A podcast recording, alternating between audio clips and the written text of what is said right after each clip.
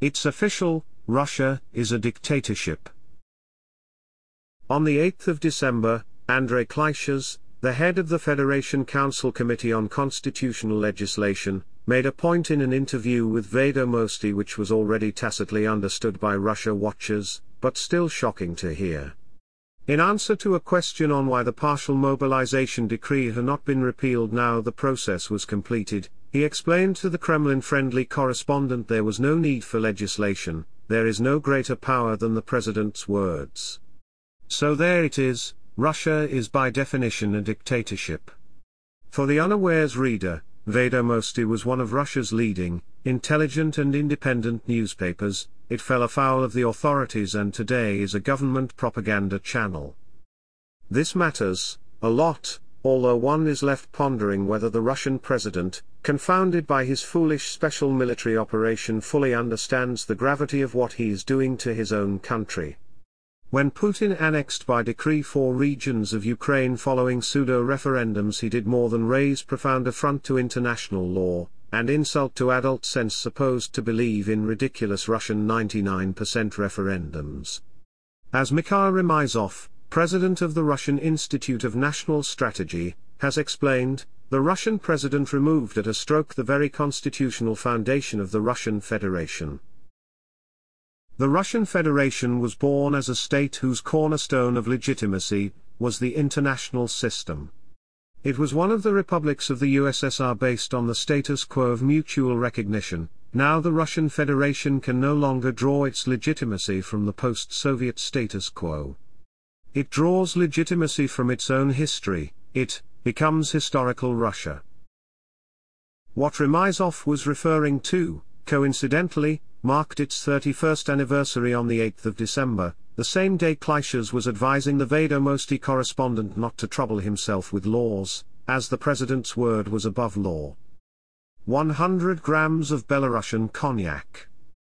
On this day, Boris Yeltsin, Stanislav Shushkevich, Belarusian SSR 1, and Leonid Kravchuk, Ukrainian SSR, met confidentially at the Stalin-era country lodge at Belovezhskaya Pushcha near Minsk where Warsaw Pact meetings were customarily held, and dissolved the Union of Soviet Socialist Republics, USSR.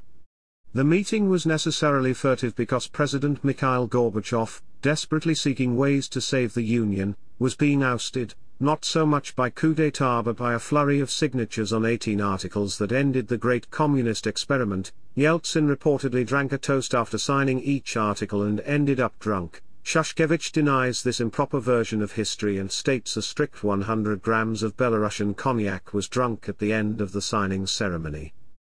The preamble of the document stated the USSR as a subject of international law, and a geopolitical reality no longer exists. Article 1 of the agreement read, The high contracting parties shall constitute the Commonwealth of Independent States, CIS. In fact, a CIS was never realized as none of the now independent former SSRs wished to enter into an association with Russia. The agreement stated a desire to develop cooperation in political, economic, humanitarian, cultural and other fields. Parties guaranteed their citizens equal rights and freedoms, irrespective of their nationality or other differences, and accepted and respected the territorial integrity of each other and the inviolability of existing borders within the Commonwealth. Underlining added. The ensemble of Leonid Kravchuk, Stanislav Shushkevich and Boris Yeltsin who played out the USSR on the 8th of December 1991 Source, Yuri Ivanov, RIA Novosti. On the 5th of December 2022, Russian daily Gazeta.ru published an interview with Stanislav Shushkevich on the anniversary date. Both Shushkevich and Kravchuk passed away this year. None of the protagonists of the momentous event are now alive. Shushkevich said, with an eye on the Russian troop build-up on the Ukrainian border, I especially remember the fifth article, it touches boundaries. It clearly states that borders are respected and no nails. Well, not in Putin's book.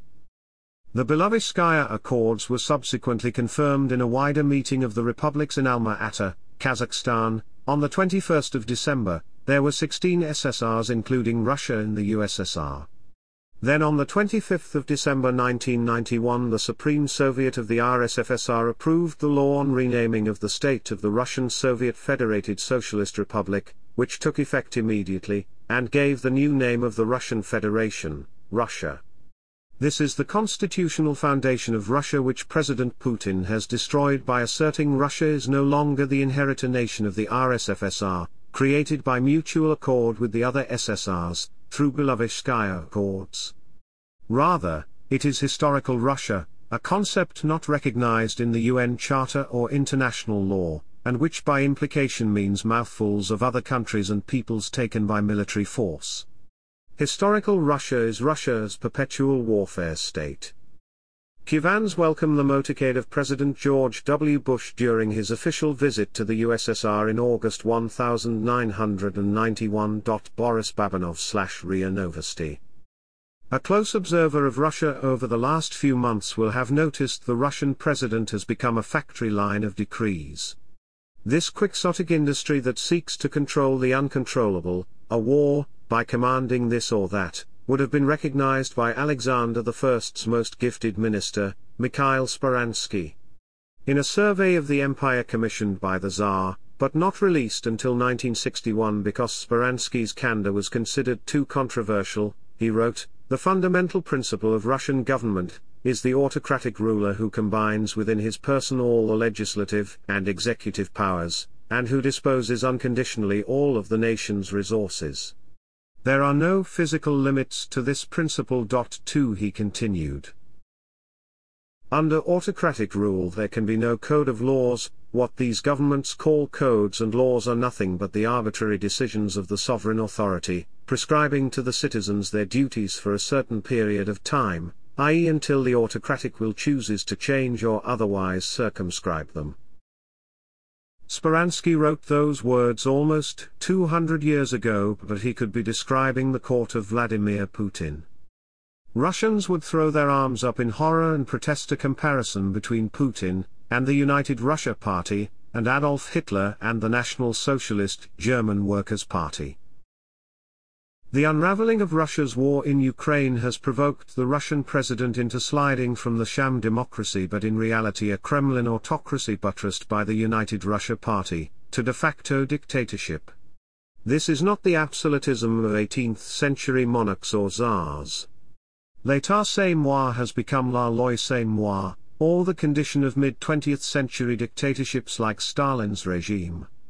Russians joke that whatever political party is formed it always ends up being the CPSU, Communist Party of the Soviet Union. This has become true of United Russia, now an instrument of dictatorship, and not a representative political party. In occupied parts of Ukraine, United Russia officials, alongside the FSB, have been the foot soldiers of repression and efforts to stamp out Ukrainian identity. Russians would throw their arms up in horror and protest a comparison between Putin and the United Russia Party, and Adolf Hitler and the National Socialist German Workers' Party.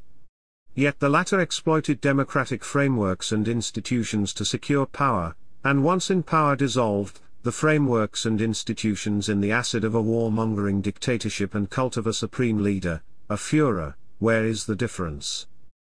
The hope that removing Putin from office may offer resolution, how and with whom, may be misplaced. The Russian president is representative not atypical of Russian culture. As Tibor Szamuely wrote in the 1970s in the Russian tradition. Throughout the centuries the idea of legality and liberty, of the rule of law and the rights of an individual have been outside the compass of the Russian tradition. In this connection it is worth mentioning that the whole voluminous corpus of Russian political literature, from Radishchev to Lenin, contains not a single work on legal theory, constitutionalism, the rights of man, the natural law, or kindred subjects. This was all considered so utterly irrelevant and unimportant that no progressive man would ever give it thought. 3. And no autocrat or dictator, obviously, would give it thought. This contrasts with the European tradition, Grotius, Milton, Hobbes Locke, Pufendorf, Montesquieu, Rousseau, Leibniz, Kant, Hegel, Bentham, J. S. Mill, Tom Paine and many others, for whom legal theory in its broadest sense was central to their political writings. When Yeltsin handed over power to a youthful Putin in December 1999 he said, tearfully, look after Russia. Fifteen years later, in an anniversary interview with Rossiyskaya Gazeta, he remarked, Everything that happened then in December 1991 is known by the hours and minutes, we must not forget that this was a special period in the life of the country, when, after decades of stagnation, lack of freedom, and secrets, people had a new feeling, we are the masters of our country. It depends on us how we will continue to live. People wanted change, and it was impossible to betray the trust of tens of millions of people. What happened to that trust? Cover photo, by Kremlin.ru, CC by 4.0.